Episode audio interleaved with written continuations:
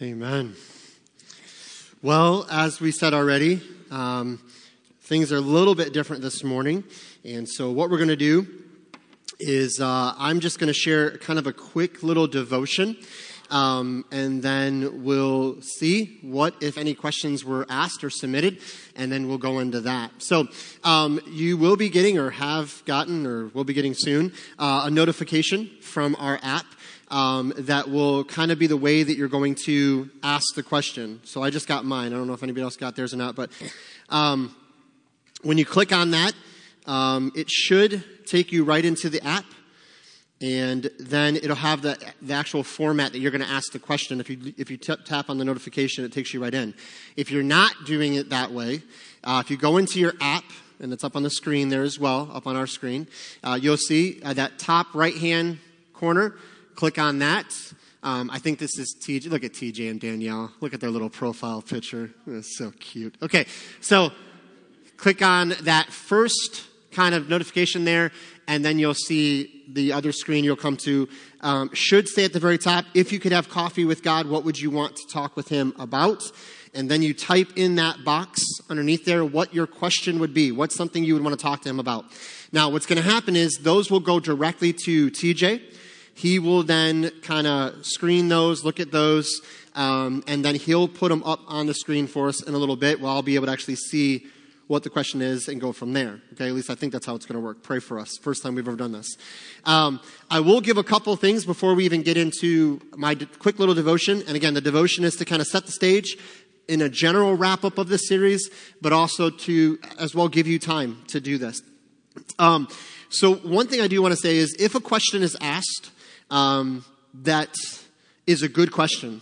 It has, has a need to be talked about.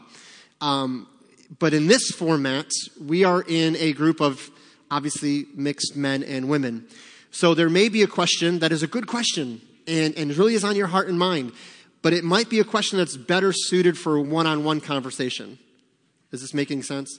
Um, so if a question comes through that maybe isn't great for mixed company, and you see that question not come up, or we don't talk about that question, it's not because we just ignored it. Um, we purposely put that aside.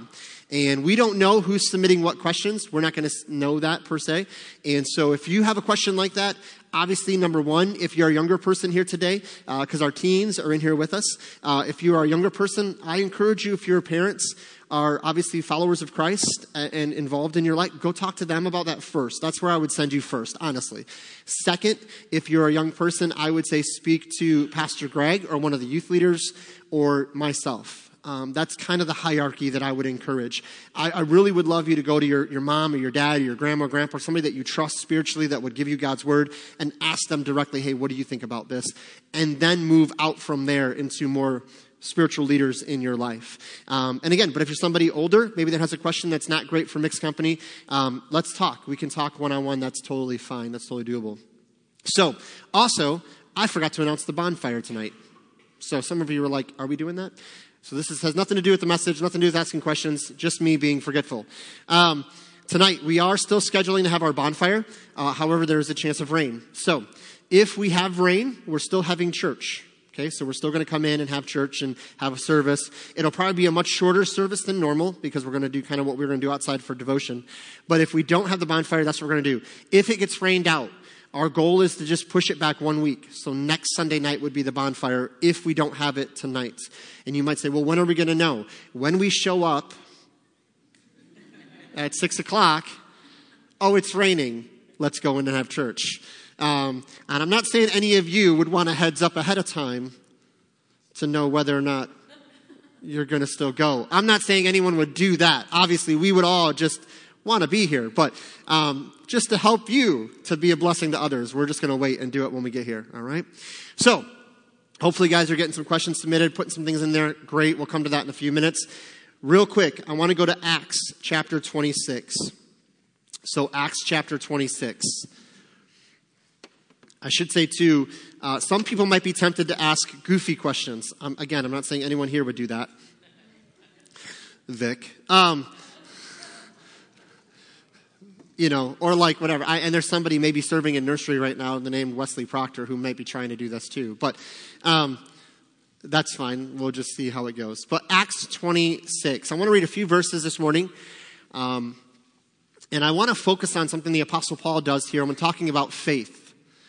Um, it, it, this whole series, really, one of the main driving forces of this series in my heart and mind is that it will help us to grow in our faith in the Lord, but also our faith in His Word. To, to come to a point to understand that it's okay, and we talked about this a couple times over the series, it's very much okay to ask questions. If you are maybe grown up or you have a past where you grew up in, in an environment where questions were frowned upon, you were discouraged, maybe you were even like told, you know, more or less, shut up, don't worry about it, get in the car, go to church um, then for you, you might think either the Bible doesn't have answers or Christianity doesn't have answers, and you've tried to look somewhere else for those answers. I, as we said during deconstructing that whole type of our, time of our series, there's going to be answers to the question that we don't like. That doesn't mean it's still not a valid answer. Okay? There's going to be answers to the questions that our culture doesn't accept. That doesn't negate the truth of the answer. So asking the question is great but we must be willing to hear the answer.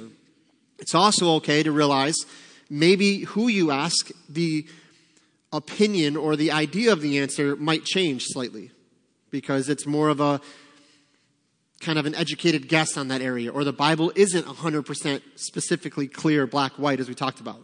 So maybe for you, you're like, well, so and so says it's thinking this, and so and so says it's this. Then we can easily say, okay, then then we'll just pray about it and ask for wisdom and guidance on that. So again, questions are good, but what's the point of asking the question? What's the point of this whole series? To grow in our faith. But what faith? Faith in what? Faith in who? And so look at Acts chapter 26, verse 24. I'm going to read a few verses, talk a little bit about it, and then we'll open it up. And uh, Pastor Greg will join me when we're answering questions, and so he'll get all the tough ones. So, Acts 26. Look at verse 24. Paul speaking here, and he thus spoke for himself. Festus said with a loud voice, Paul, thou art beside thyself. Much learning doth make thee mad. So the accusation is, Paul, you're so learned, you, have studied so much, you've been so scholarly, it's actually drove you crazy. It's this idea that you've studied too much. You've lost your mind, is the accusation. Because of the things, and I encourage you to read all of 26, but because of the things that Paul was saying. Verse 25. But he said, I'm not mad, most noble Festus, which again, anyone having children, I know we got a couple expecting moms in the church. Festus, not a bad name. Um,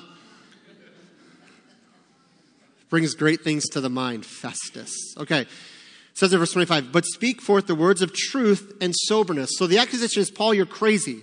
You've learned too much. You're, you're just, you've filled your mind with all this. You're just crazy. And he says, no, no, no. I'm not crazy. I'm speaking truth and I'm being sober in mind. Now, sober, we think the opposite, or the opposite end of alcohol, right? Like I'm not drunk, I'm sober. But sober doesn't just mean that in that context.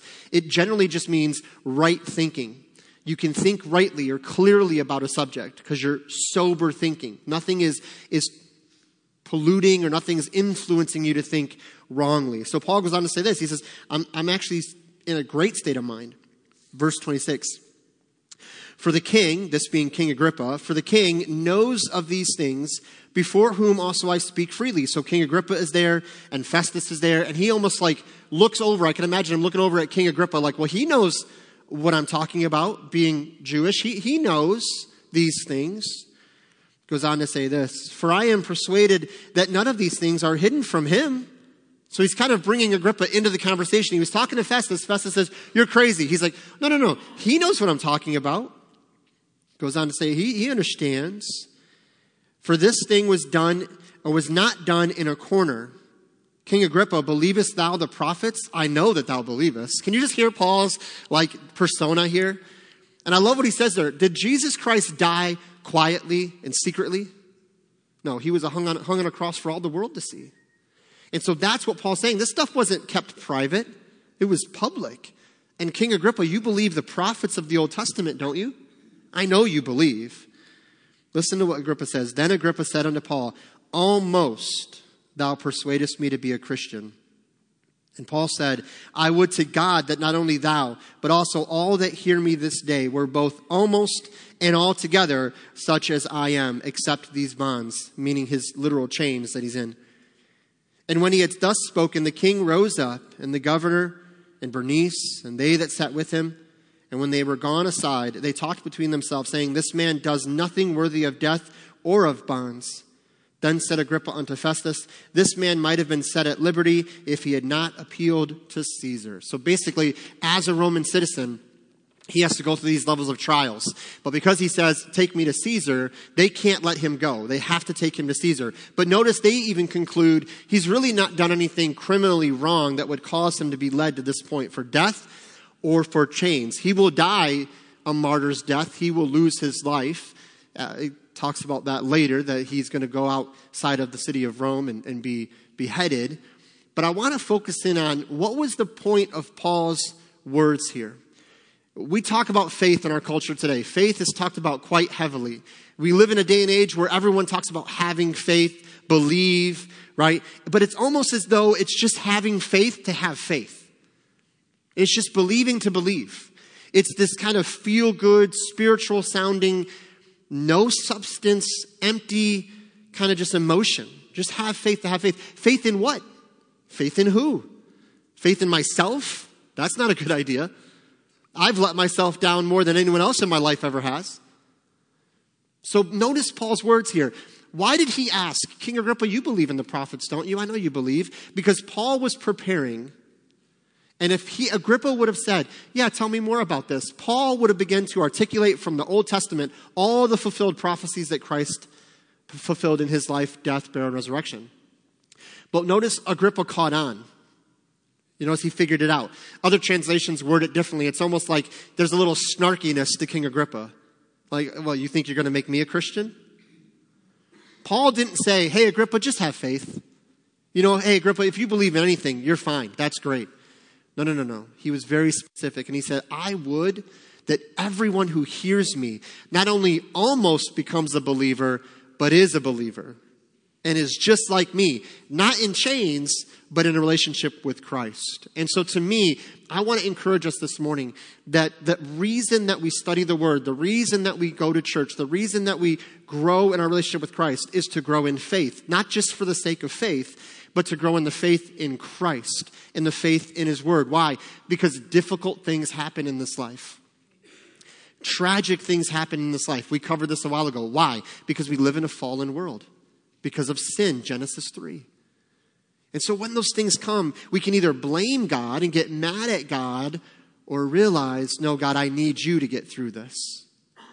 And isn't it amazing how He comforts us and He's there with us. And people will ask, How did God get you through that? And you look at Him with this look on your face, almost like, I can't put it into words. He just carried me, He, he just kept me. And we sit back, and what is the result of that? We say, Praise God. Praise God. So, so it's not having faith to have faith. And this is terminology we hear today. Almost a believe in anything is better than believing in nothing. No, no, no. Believing in Christ is what we're called to believe right? The invitation is to all. Whosoever will come. It's a general call. Whosoever will come can come. But those who receive Christ are now, Romans 8, the sons and daughters of God, given the Spirit of God, and nothing can separate us from the love of Christ.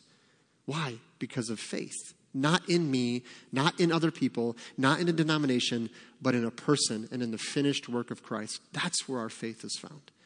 And so, why do we do all this? Why have all these talks about what the Bible says about this or that? Because the biggest weapon against our faith in our culture today can be the assumption that the Bible either doesn't speak to it or there's no answer in Christianity and I need something else. Well, that's, that's false. The Bible is sufficient. And praise God, it is available to us. But not only is the Bible sufficient, His grace is sufficient. So when I don't know, and I can't put it into words and I can't find the passage and I'm just not sure, we sit back and we say, Man, I thank Him for His grace because the things I do know guarantee me of my salvation in Christ. There's things I don't know. Guys, by the way, the longer you study the Bible, the more questions you're going to have. It's just, just real.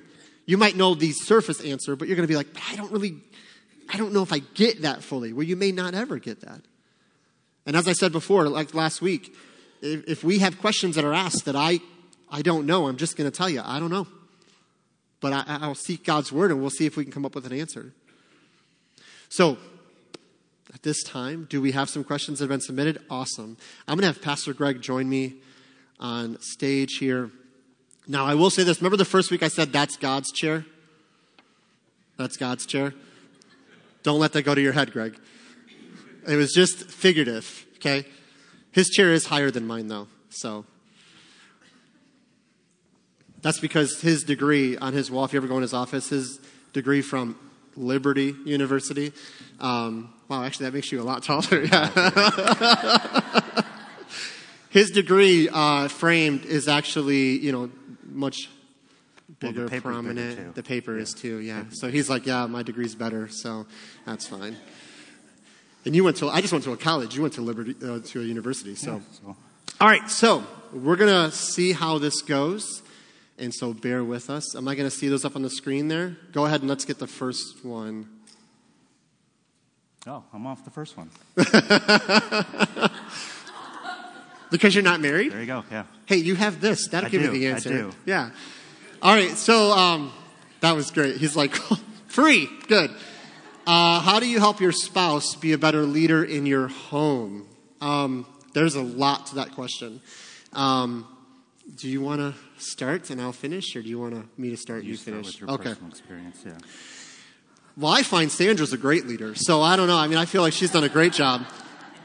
I can't really complain. No, um, I think there's so many things to this question, so I'll try to give a quick summary answer. Um, first and foremost, um, many of you either have experienced or you know someone who's experienced uh, homes where both husband and wife are not followers of Christ. Uh, maybe the wife is saved and the husband's not, or the husband's saved and the wife is not. Right there, um, it's going to be an uphill battle, if we're just being honest. Um, because the Bible sets up that the ideal situation, which we understand life is not ideal, is for both to be believers. So, right there, if, if a spouse is not saved, then the saved spouse, the one that knows Christ, um, the best way to encourage Christ like leadership is to be praying for that spouse, to love on that spouse, to encourage them, to continue yourself to be faithful in the Word of God, continue to be committed to the Word of God, um, and so that that way your example, not that you're perfect, don't ever carry the weight of perfection, but that your example will shine a light into their life. Paul speaks to this. Um, 1 Corinthians 7 speaks about this idea some, um, the idea of marriage, uh, you know, Christian with a Christian, a non Christian with a Christian, those kind of situations. Um, but if they're both believers, um, I think really honestly, it's just encouraging um, the spouse to take ownership. And in biblically thinking here, usually we would say the husband is the leader in the home. That does not mean that moms can't lead, um, but biblically the husband is to take the brunt of that responsibility to lead as the spiritual leader in the home. And so that's again just loving and encouraging. Nagging, nitpicking, um, being bitter, those will not produce positive outcomes um, in a husband or a wife. Um, if you nag your spouse and you complain constantly, you don't think positive about them, you don't speak Christ like things about them, don't expect Christ like behavior from them because it's just going to fuel that, that negative fruit. Yeah, well, Ephesians talks about, it basically equates that relationship with Christ and the church. And so, just like you're talking about, there's no bitterness, anything like that, any of those negative feelings when you look at the relationship of Christ with the church, it's, it's love going both directions. And n- none of those aspects that you brought up are, are evident there. At least it shouldn't be. Obviously, coming from Christ's perspective towards us, those are never going to be there. Sometimes, you know, we mess up and we may feel bitter towards God and things like that.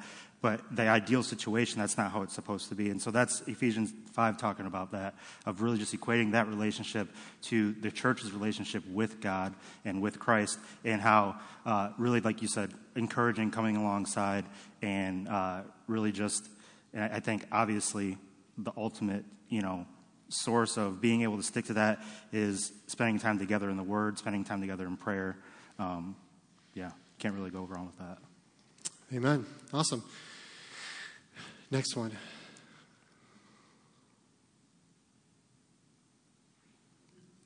Greg? Uh, well, I think, right off the top of my head, uh, I think a lot of times we get distracted. Right? We we get caught off guard um, with everything that's going on around us. And nowadays, specifically in our culture, we have so many different sources of all these different distractions coming, whether it's social media, actual people that we spend time with, um, whatever it might be. And then there's stresses that come up in life financially. Uh, there's all different kinds of things that can kind of get us off track.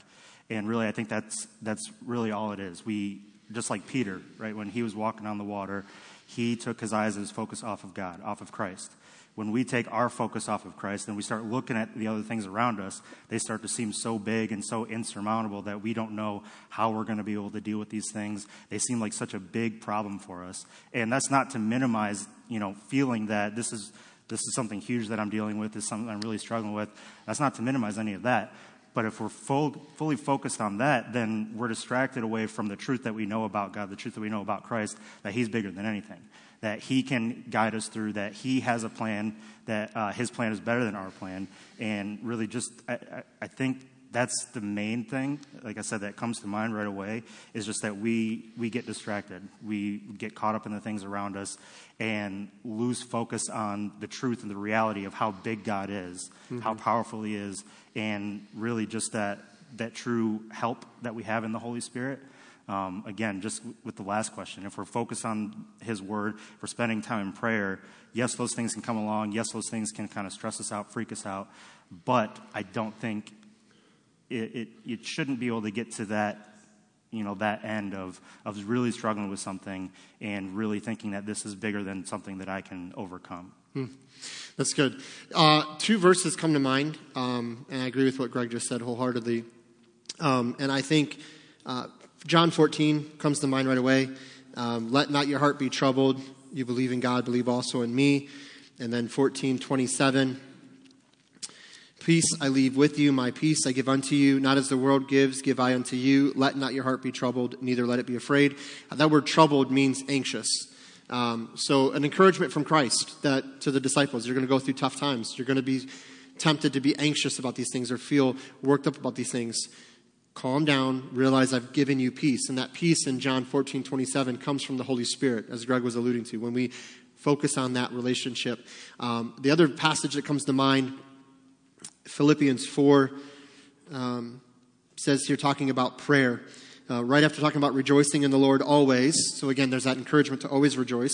Uh, verse 6 Be careful for nothing, but in everything by prayer and supplication with thanksgiving, let your requests be made known unto God. So that word careful is another word for anxiety. Be anxious for nothing.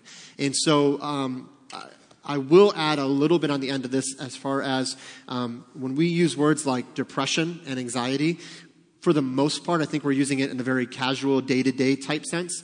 I don't think many people use that in a clinical sense. Um, so, what I will say is if you are here and you feel like you're battling with depression, not just what we're talking about, which is more of that everyday stuff. Um, if it's something that's really a weight on you, that you're finding yourself, it's hard to get out of bed, it's hard to get going in the day, um, there is absolutely zero wrong with speaking to someone in the medical field, speaking to a, a, some, a friend, getting some help beyond just yourself. We all need help. That's key. So, yes, start with your own personal spiritual life. Are you focused on that thing more than your walk with the Lord? But remember, again, just because we're believers doesn't mean we're exempt from feeling things that people in the world feel. We're still in this flesh. So there are levels to this that I want to encourage you. Most of us can get by uh, just refocusing, but if you feel that you're at a different level with this area, please talk to someone. Don't just think, I'll be fine, I can get through it. If it's something that's weighing on you, talk to someone. All right? Next one.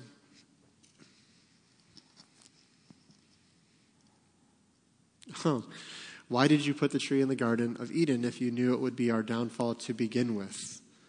I feel like I should say Greg, but he started the last one. So um, this is, I'll be really honest with you. This is a tough one, right? This is one of those ones where we know the answer, but we don't like the answer because it doesn't sit well with us.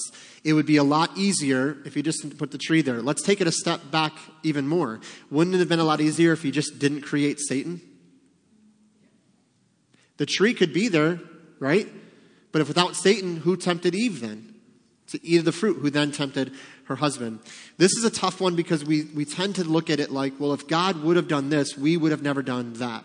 The truth is, number one, we don't know what we would have done or what Adam and Eve would have done had no tree been there, had no Satan been there. If you're looking at biblical history, odds are we would have sinned in just a different way. Just being real. Um, but the reason I tend to think that God allowed this to take place, knowing all things. By the way, remember before the foundations of the world, Christ knew that he would die on the cross. So the plan of salvation was already in place. Some of this we spoke about a couple weeks ago. God has two wills. Remember this? The creative will and the will that we understand, the will that's revealed. This would fall under the creative will. And so sometimes we wrestle with this, but we really don't have God saying, by the way, this is why I put the tree there. It's not spelled out for us. But we do have hints, I believe, that show us that God's desire was for us to make a choice. And we see that all through Scripture. That God wants us to choose Him and to make a choice to submit to His authority, submit to His rule. He set forth these things and gave us an opportunity in a window to submit to His authority, gave Adam and Eve everything they ever needed, and said, just don't eat of that tree. And then He allowed them to be tempted knowing what would happen, yes, but still ultimately receiving them and showing them grace when they fell. So I would say, I don't know that we have a clear cut, black and white specific answer. I think we have some hints at Scripture that tell us that it goes back to God wanting us to choose Him over the temptations of this world, the things of this world. And by the way, we have that same choice to make today. That's what Jesus preached in the Gospels. What did He say to the rich young ruler? Get rid of your riches and follow me. Well, I love my riches, so I'm not following you. So again, it's a choice that he made. Okay? God knows what we're going to choose, but he still gives us the choice. Okay? And that's a whole longer conversation we're not going to get too deep into. But Greg, did you want to add anything on that? Um, just on the whole idea of him giving us that choice, him giving us the free will to make that choice. That, again, kind of going back to the question, well, he, he knew that I would, that Adam and Eve would mess up, right? But he gave them that will.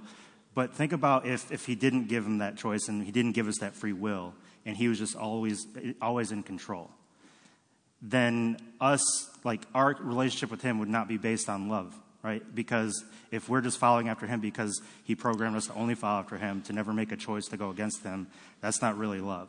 And so, as, as frustrating as this can be sometimes, I think that it's way better than the alternative because then we're truly able to experience what it's like to be in that loving relationship with God as opposed to just basically being like a programmed robot that just does, you know, whatever he wants us to do. So. Yeah, and I would say that's one of the difference from Scripture. Uh, the angels don't under, understand redemption as we do. Uh, why? Because they've not experienced redemption. We've been redeemed, and that is a part of the creation that, or part of His creation that we've experienced. Uh, that we can praise Him and rejoice with Him in song and praise that nothing else in creation can, because we've been redeemed fully in Christ. Okay? But if that's one that you have more questions on, whoever asked that question, uh, I'd love to talk more about that, because there is a lot more to that maybe than what we can talk about this morning. All right, next one. Hmm, okay. I took the last one first. Yeah. Um, um, well, I mean, again, it, it kind, kind of, too, yeah, it depends on who you're asking this question to, right? Yeah, yeah, there's there's depending on who who you're talking to, and I guess what their um, their basic core beliefs are. You're going to get different answers. Uh, as far as um, if I were just my initial response to this question is kind of going back even to the him giving us the will and the choice, um, and us, you know, being focused on on him spending time in His Word and just being close with Him.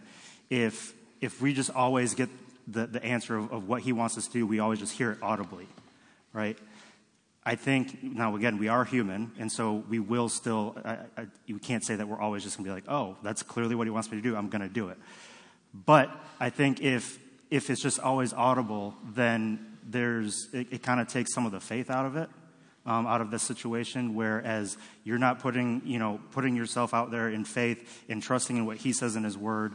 And it, you know, a lot of times I think when we are seeking God's will, like Pastor John preached a couple weeks ago when we were talking about the different kinds of, of His will, um, when we're seeking after His will. I think that's one of the times in our lives, as it happens over and over again, that we really grow closer to Him and really trying to seek out what His will is for us. If, if, if we're always just hearing that His will, what He wants us to do, speaking to us audibly, um, then I think that you know we, we're maybe missing out on some of that. And as far as you know, why does He not do that?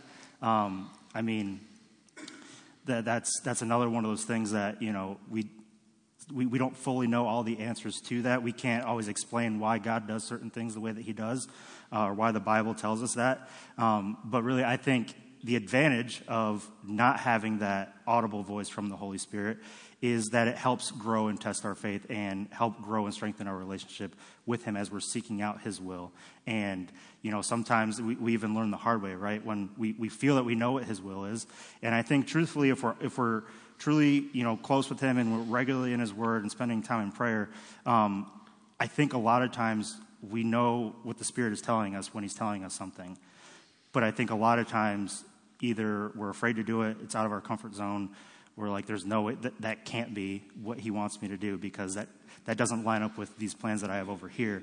Um, so I think a lot of times it's really so much that it's not an unclear message from the Holy Spirit. It's that we don't really like the message. Hmm. And so we try to be like, oh, I don't know if that's really what it is. If he would just say it audibly, then I'd be fine. Well, what do we do if he says it audibly and it's exactly what you thought it was the first time? Then we run out of excuses, right? Right. So, yeah. You'd still be rebellious, yeah. even though you now know. Um, so, yeah, absolutely. I would say one thing, too, is um, I, we do believe the Spirit moves in believers. We do believe the Spirit prompts believers. Um, not audibly in the sense of what we read in Scripture when he spoke to prophets and uh, the Apostle Paul, for example, when, when he spoke to him. Um, but remember, the Spirit of God speaking to individuals was not an everyday occurrence for every person who followed God either. Right? Like, that's why there was called prophets. Every Israelite didn't receive an audible message from the Holy Spirit in their life.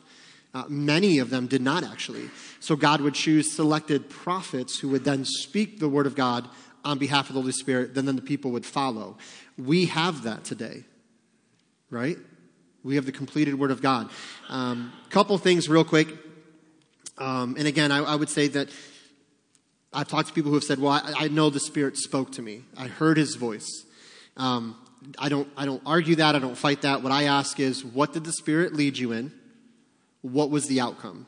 If it glorifies God, okay, then, then I'm not going to say God can never do this. When we say God doesn't speak to us audibly, we mean normative. Okay? Can God do something that we don't understand at a time? Yes, He's God. But the normative way that God communicates to us is through His Word. I don't need a human prophet to tell me what God's Word says. I have the Word of God and the Spirit indwelling me. So he will make known to me. Um, he will illuminate my mind to the Word of God. Um, a couple verses, real quick, to come to mind, because we do have the Word of God given to us by the Holy Spirit. Um, 2 Timothy 3 uh, 16, all Scripture is given by inspiration of God. That inspiration means God breathed. The word breath there is the same word for the Holy Spirit. The breath of God is the Spirit of God, and therefore the Spirit communicates the Word of God and it is profitable for doctrine, for reproof, for correction, for instruction in righteousness, that the man of God may be perfect, thoroughly furnished unto all good works. If we have his word, we have all we need, according to the word of God. Um, Ephesians chapter 4, verse 11, and he gave some apostles, some prophets, some evangelists, and some pastors, teachers, for the perfecting of the saints, for the work of the ministry, for the edifying of the body of Christ. So, what do we need to become who God has called us to be? The Word of God and those before us, pastor teachers, would be our understanding of this, who equip us with the Word of God, perfecting us, equipping us, maturing us for the ministry. So I hope that's clear that, that the, God, the Spirit of God does speak through His Word, not in an audible sense as the prophets and the apostles would have received. Some churches have apostles and prophets, some denominations still use those terms. The concern I have with that is if a prophet humanly today says one thing and the Word of God says another, who do we believe? We should go to his word and believe the word of God, but many people will go off of the human before them. And I've mentioned this a few weeks ago so called prophets that have made prophecies that come wrong every other prophecy, and they get one right, vague prophecy, and we go, oh, it's from God. That's a false prophet. And I would argue and suggest the vast majority of so called prophets and apostles today are not truly, when applied to Scripture and held to these tests, they would not pass um, as actual prophets. And so that's what we mean when we say God does not speak audibly. in the same way he spoke in the past. All right? I don't know how many more we have, but we'll keep going if we have more. Do we have more? Okay, go ahead. Yeah. Oh, is that a new one? Yeah. Why is it so difficult to turn to the Lord first in times of trouble? What'd you say? No, that was a good answer. What'd you say? Okay, because we're flesh, right? Absolutely. Did you want to share on this one? I think, oh no, you started the last one, didn't you? Um, you can just take all of them from now on if you want. I can go sit down. Doing a pretty good job. Um, so, I, I would say because humanly speaking, when we go through times of trouble, what do we want to do? We want to solve it. We want to find some tangible thing that can fix it. We want to touch the solution. We want to see it, right? Faith, as Greg alluded to a little while ago, uh, we can't see the Lord. We can't, again, see him working in those situations. We can't see him stepping in and fixing it. So we have a hard time sometimes going to things like prayer because we feel like prayer is not effective. It's just me speaking, it's hitting the ceiling and coming back down. Um, and so I think honestly, it comes down to we, we want to walk by faith or by sight and not by faith. We want to walk in what we see and not trust in what we can't see, as Paul says in Corinthians. And so again, when troubles come, as they all do, uh, Greg alluded to Peter walking on the waves. Trouble came and he looked at the trouble instead of looking at the Lord. When our heart is fixed on the Lord, when troubles come, they still affect us, but we will be like the three Hebrews thrown in the fiery furnace that says, We'll never bow down to you, Nebuchadnezzar. We'll never bow down to your gods. Our God can spare us from this fire, but even if he doesn't spare us from this fire, we're still not going to bow down to these idols.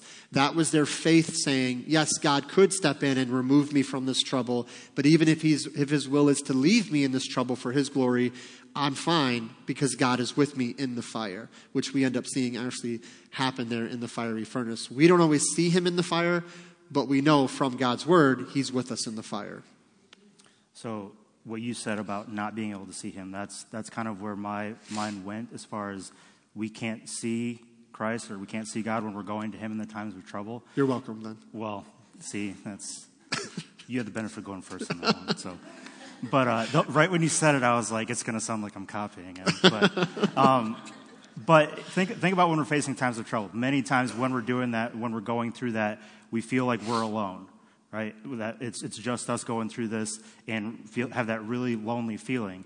And when you're feeling alone, I think it's even more difficult to take that issue, take that problem to somebody that you can't physically see. And because that, that doesn't address the, the feeling of feeling alone. You know, it, it can be even easier sometimes to actually go to another person and express the same thing that you would to God um, about just explaining what you're going through than actually saying it to God because you, you can see that person, right? Mm-hmm. You can mm-hmm. actually interact and, uh, and actually see their reactions and be like, am, am, I crazy just thinking that this is really that difficult? Um, but again, it, it goes back to the idea of faith, right? We have to have faith. And again, when we see that trouble, that, that troubling thing, that troubling time, it seems so big to us and it seems like the, the, like the most troubling thing that we've ever dealt with, that we've ever faced. Um, but knowing that He knows exactly what we're going through, uh, even, even if we can't see Him, right, it, we still have to take that, that step out in faith and, and really focus on Him and, and trust that He's the one. Um, but again, like what was already said, we, we, get distracted. We, we have flesh, and, and because of that, we don't always make the right decision first. And many times that leads to maybe some more troubles because we don't go to Him and we try to solve it ourselves, and we end up making it a way bigger issue than it ever was to begin with, mm-hmm. or we bring up new problems. Um, but yeah, it's for me when when something like that happens, the biggest thing that helps me is reminding myself of troubling times in the past, where when I was going through them, I had that same thought, like this is the worst thing that could ever happen. Like I don't know how I'm going to be able to get through this. And looking back, you can see how God got you through that and now looking back at it, you're like, yeah, that was something that I really had a hard time with in that, t- that time of my life. But really, it wasn't, you know, as, as daunting of an issue as I thought it was because God was with me there.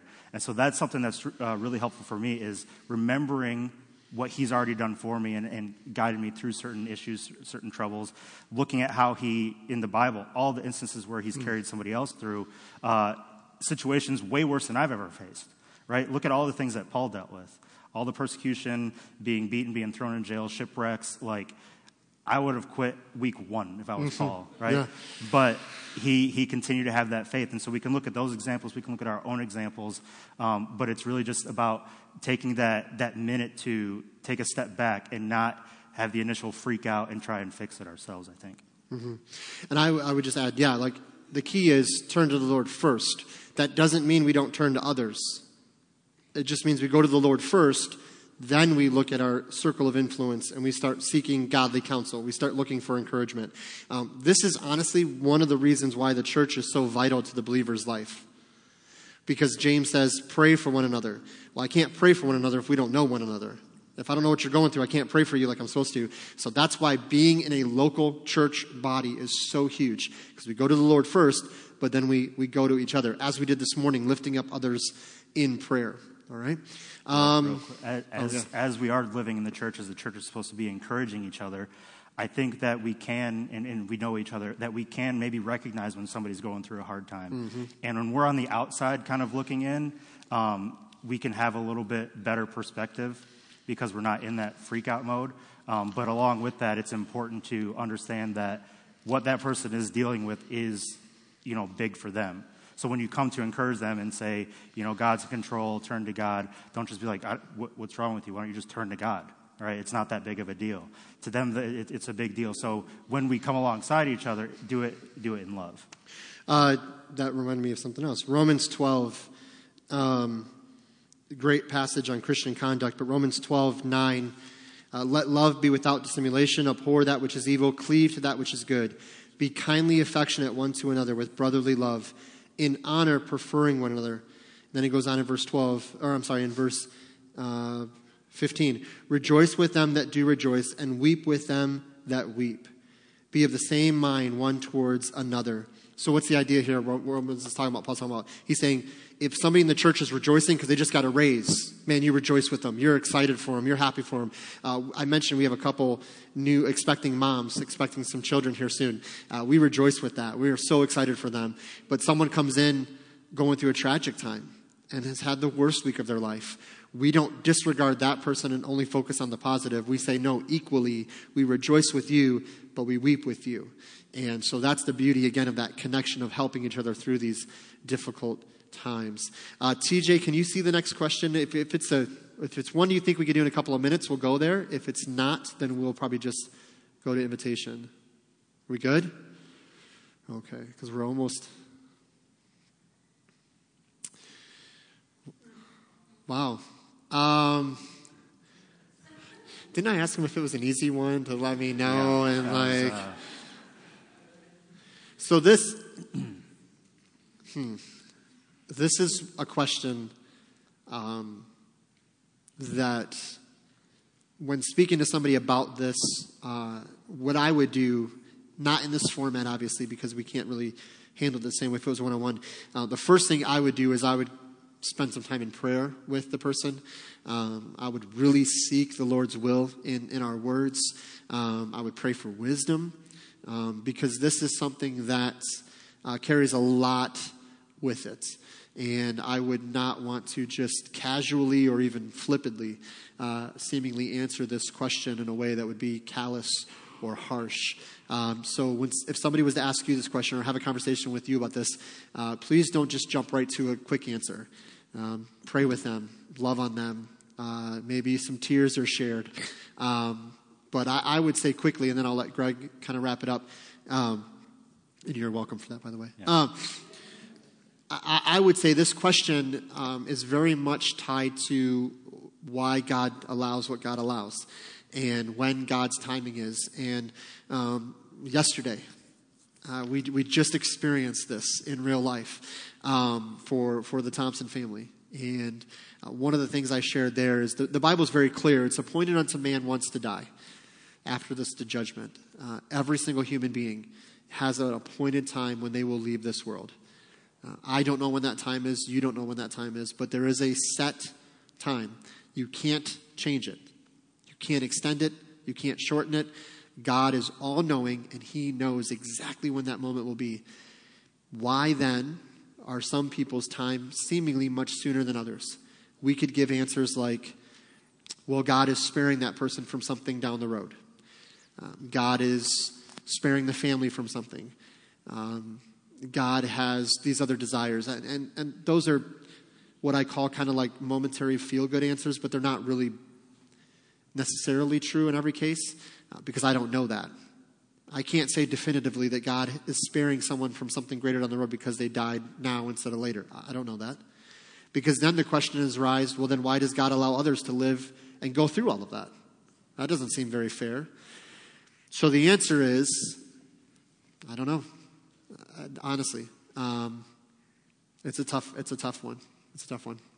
Yeah. Um, yeah. Basically, yeah. I, I, don't know either. I don't know either. Um, but uh, all right. Well, I, th- I think in, in that kind of situation, though, um, what what is really important is to um, try to find areas where you can gain comfort from. Mm-hmm. And what I mean by that is, um, what are some things that we know, like like John said, uh, it's appointed unto every man wants to die, and we know that God has His will. Um, our will is, you know, different from His many times, and one thing that you could maybe rejoice in is, yes, it's it's it's a hard thing to go through. It, it hurts, but knowing that whatever it is for whatever reason because like you said there could be many reasons. It's not always like every time god takes somebody in our mind too soon it's always the same reason right? I think there's a bunch of different reasons it could be. Um, but we we can rejoice in the fact that god's will is being done and that we know that even through something like this god can be glorified. Um, other areas where we can be comforted is if is if we do know uh, or are confident in that the person who did pass knew Christ, we have, we have that hope, right? Yes. To be absent from the body is present with the Lord. Um, so, again, as the answer to the actual question is, I don't know, and I don't know that we can fully know until, you know, we go to heaven and see God. Um, but in that difficult time, we can, we can find areas as we go to His Word and, and look at the promises that He's made and gain comfort in that. So. Amen. Yeah, we trust in Him. Ultimately, His glory will be displayed. Um, I've always wondered why did Peter get set free from prison, but John the Baptist have to die? And Jesus was present on planet Earth when He allowed His um, cousin, somebody He loved. Uh, he says in Matthew that John the Baptist was the greatest prophet, um, and yet he had to die a martyr's death. And yet Peter, who constantly got it wrong, um, is set free from prison and doesn't suffer that way. I, now we know he ends up martyred, but it, it, those are the questions we ask. And the answer is we just trust him that he is good. We cannot use our definition of fairness and apply it to God. God everything God does is right. Everything God does is good. Everything God does is holy. Everything God does is just because we don't understand apply, implies we are the sinful ones with the wrong thinking and the wrong heart, and we don't get it because we're not infinite as God is. So we trust, God, you are always good, even when I don't understand it. Um, I think we got one more we'll wrap up with, and then we'll. Do you think Noah was nervous when he saw the two termites get on the ark? Vic, the first thing Vic said, I did not submit that. I have a really good idea who submitted this. There's two thoughts that come to mind. I'm going to try to guess. I think it was Rick Hogue that submitted this question. That sounds like a Rick Hogue kind of question. Yeah, he's, he's turning a little red. I don't know, maybe he didn't. But this is like on par with Rick's comments and jokes on Wednesday night. So, um, Greg, what is the theological implications of that question? I'm just thinking of how I would have reacted. I would have said, Do we really need to keep these? these can't be part of God's plan. Yeah. There's no way God can need this. Well, we are going to, uh, to wrap up. And, and I want to, obviously, I want to thank Pastor Greg for joining me this morning and, and doing this with me. I know um, it's not an easy thing to do, so I appreciate him being willing to do this. Uh, but we are going to close this part of the service in prayer. We are still going to have an invitation. And so, um, what I want to do is, before we go to that, I, I do want to share uh, maybe you would come as far as an invitation this morning. Maybe you have questions that still aren't answered. And maybe you would come and pray, God, grow my faith. God, increase my, my trust and my love for you. And God, help me to look to you in all these things, whatever God might be doing. Let's just look to him. He is so good and he loves us so much. And, and the gospel that Jesus Christ died on the sinner's cross, was buried, and rose again can be applied to your life if you would cry out to him, repent of your sins, and trust in Christ, you can be saved. So when your time comes, And when that moment of passing comes for you, you don't know when it'll be, but you're prepared because you trusted in Christ and you have a guarantee of eternal life. Let's pray and we'll move into invitation. Father, we thank you, Lord, for this morning. We thank you, Lord, for this opportunity that we have to spend time around your word, to walk through some of these conversations, these questions. Uh, Lord, and, and, I'm only assuming that there's probably more questions that were submitted that we didn't get to. And uh, Lord, I know that the longer we journey with you, the more questions we seem to have and the more things we wonder on. And Lord, I just thank you that no matter where we are in our walk with you, that we can trust you, that you're walking with us, you're leading the way. Lord, sometimes you don't lead as far ahead as we would like as far as revealing what's lying ahead. Sometimes we we step into that season, and that's when you begin to show us what's what's going to take place. And, and I know our human nature is to want to know more and want to plan and prepare. And sometimes, Lord, we walk by faith and, and we can't see those things. Rather, Lord, we often don't see those things.